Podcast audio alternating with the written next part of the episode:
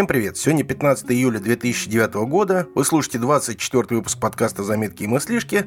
С вами Серов. За прошедшую подотчетную неделю я, как обычно, собрал некоторое количество заметок и мыслишек и не примену ими с вами поделиться. Сегодня расскажу про получение страхового полиса для ребенка, про хайтеч в одном НИИ, про электронное правительство и новую гарнитуру, про погоду, но обо всем по порядку. Начну, пожалуй, с погоды. Уже несколько дней подряд в Москве стоит ужасная жара. На улице, да и в общем-то дома, находиться без кондиционера практически невозможно. Что самое плохое, ночью свежее не становится. И вот вчера нас природа порадовала дождем. Дождь сопровождался сильнейшей грозой. Застало сие погодное явление меня по дороге домой. Картинка, я вам доложу, необыкновенная. Так как гроза и дождь шли достаточно далеко от меня, я наблюдал все это дело как бы со стороны. Грома еще пока слышно не было, но было очень хорошо видно стремящиеся в большом количестве к земле молнии. Зрелище напоминало какую-то научную программу про людей, которые гоняются за ураганами. Дождик же застал меня уже практически на подъезде к дому. Ливануло так, что автомобильные стеклоочистители не справлялись с потоками воды даже на самой большой скорости. Многие автомобилисты включили аварийку и тихонечко пробирались сквозь эту стену воды.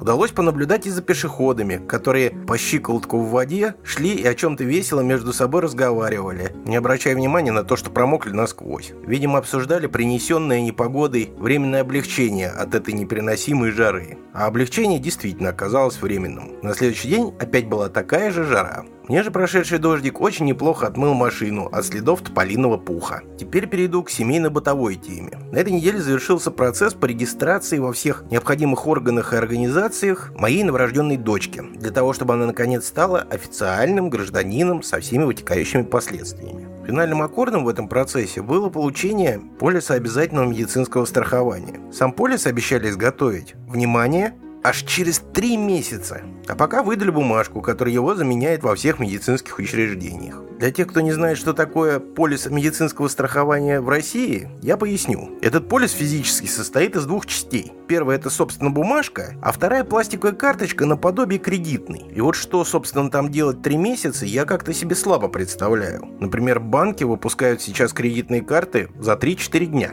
А технологически процесс их изготовления, я думаю, такой же. Видимо, вся причина в том, что выбор компаний для страхования очень невелик. А если клиенты к тебе придут по-любому, то нет смысла торопиться. А может быть причина в низкой технологичности всего процесса, что свойственно около государственным организациям. Нас же как обычно, решают на калькуляторе, проверяют на счетах. Я некоторое время назад работал в одном НИИ и собственными глазами видел, как происходит внедрение высоких технологий в уже отлаженные годами процессы. Картина следующая. Заслуженный инженер с большим опытом выполняет чертеж на бумаге карандашом, а молодая студентка-практикантка переносит его в компьютер путем перерисовывания. Вот такой вот хай-теч. Хотя было бы лукавством сказать, что везде у нас все так тяжело и прогресса никакого нет. Некоторые государственные службы достаточно хорошо развиваются в этом направлении. Взять, например, ту же Федеральную миграционную службу, ведении которой сейчас выдача загранпаспортов. Не скажу за всю страну, но там, где я получал паспорт, выглядело все весьма технологично. Видимо, у нас в стране внедряется так называемое электронное правительство. Некоторые чиновники, правда, говорят в средствах массовой информации такую ерунду про это электронное правительство, что становится смешно. Тут как-то услышал на эту тему мнение одного чина. Так вот он говорит, электронное правительство – это когда вы сможете зайти на сайт и посмотреть там расписание работы ЖЭКа или ЗАГСа. А я-то думал, что в скором времени мы сможем оформлять всякие справки и бумажки, не выходя из дома. Но как это не печально, но, по-моему, это будущее настанет очень не скоро. Ну, хватит о грустном.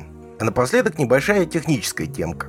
Досталась мне тут для проведения полевых испытаний новая Bluetooth гарнитура. Гарнитурка от фирмы Plantronics, модель Discovery 925. Очень легенькая, компактная и хорошо сидит в ухе. На этой неделе я ее хорошенечко потестирую и обязательно вам доложу в следующем выпуске подкаста. А сейчас могу поделиться только одним, то, что на меня произвело впечатление. В комплект с гарнитурой идет специальный чехольчик со встроенным дополнительным аккумулятором. И если в гарнитуре сядет аккумулятор, вы всегда сможете зарядиться от этого чехольчика, даже не имея под рукой розетки или USB разъема. Кстати, все зарядные разъемы в этой гарнитуре мини-USB, что крайне удобно. Теперь кратенько по комментариям. Коллега-подкастер Евгений и Роман, или коллеги, я не знаю уж как обращаться, пишет. В моем городе витрины помещений с игровыми автоматами поменяли вывески. Теперь это компьютерный интерактивный клуб. Внутри все то же самое. Вот так. Ну что я могу сказать? У нас такое, конечно, тоже наблюдается. Есть некоторые господа, которые переделали свои автоматы, и теперь они продают якобы лотерейные билеты. Конечно, все все понимают, но, к сожалению, сделать, видимо, ничего не могут. Как всегда, в любом законе найдутся обязательно какие-нибудь лазейки. Что же касается лампочек накаливания, упомянутых в прошлом выпуске, появилось некоторое уточнение. Вроде как собираются запретить лампочки мощностью больше 120 ватт. Так что закупаться лампочками по 100 и 60 ватт пока смысла нет.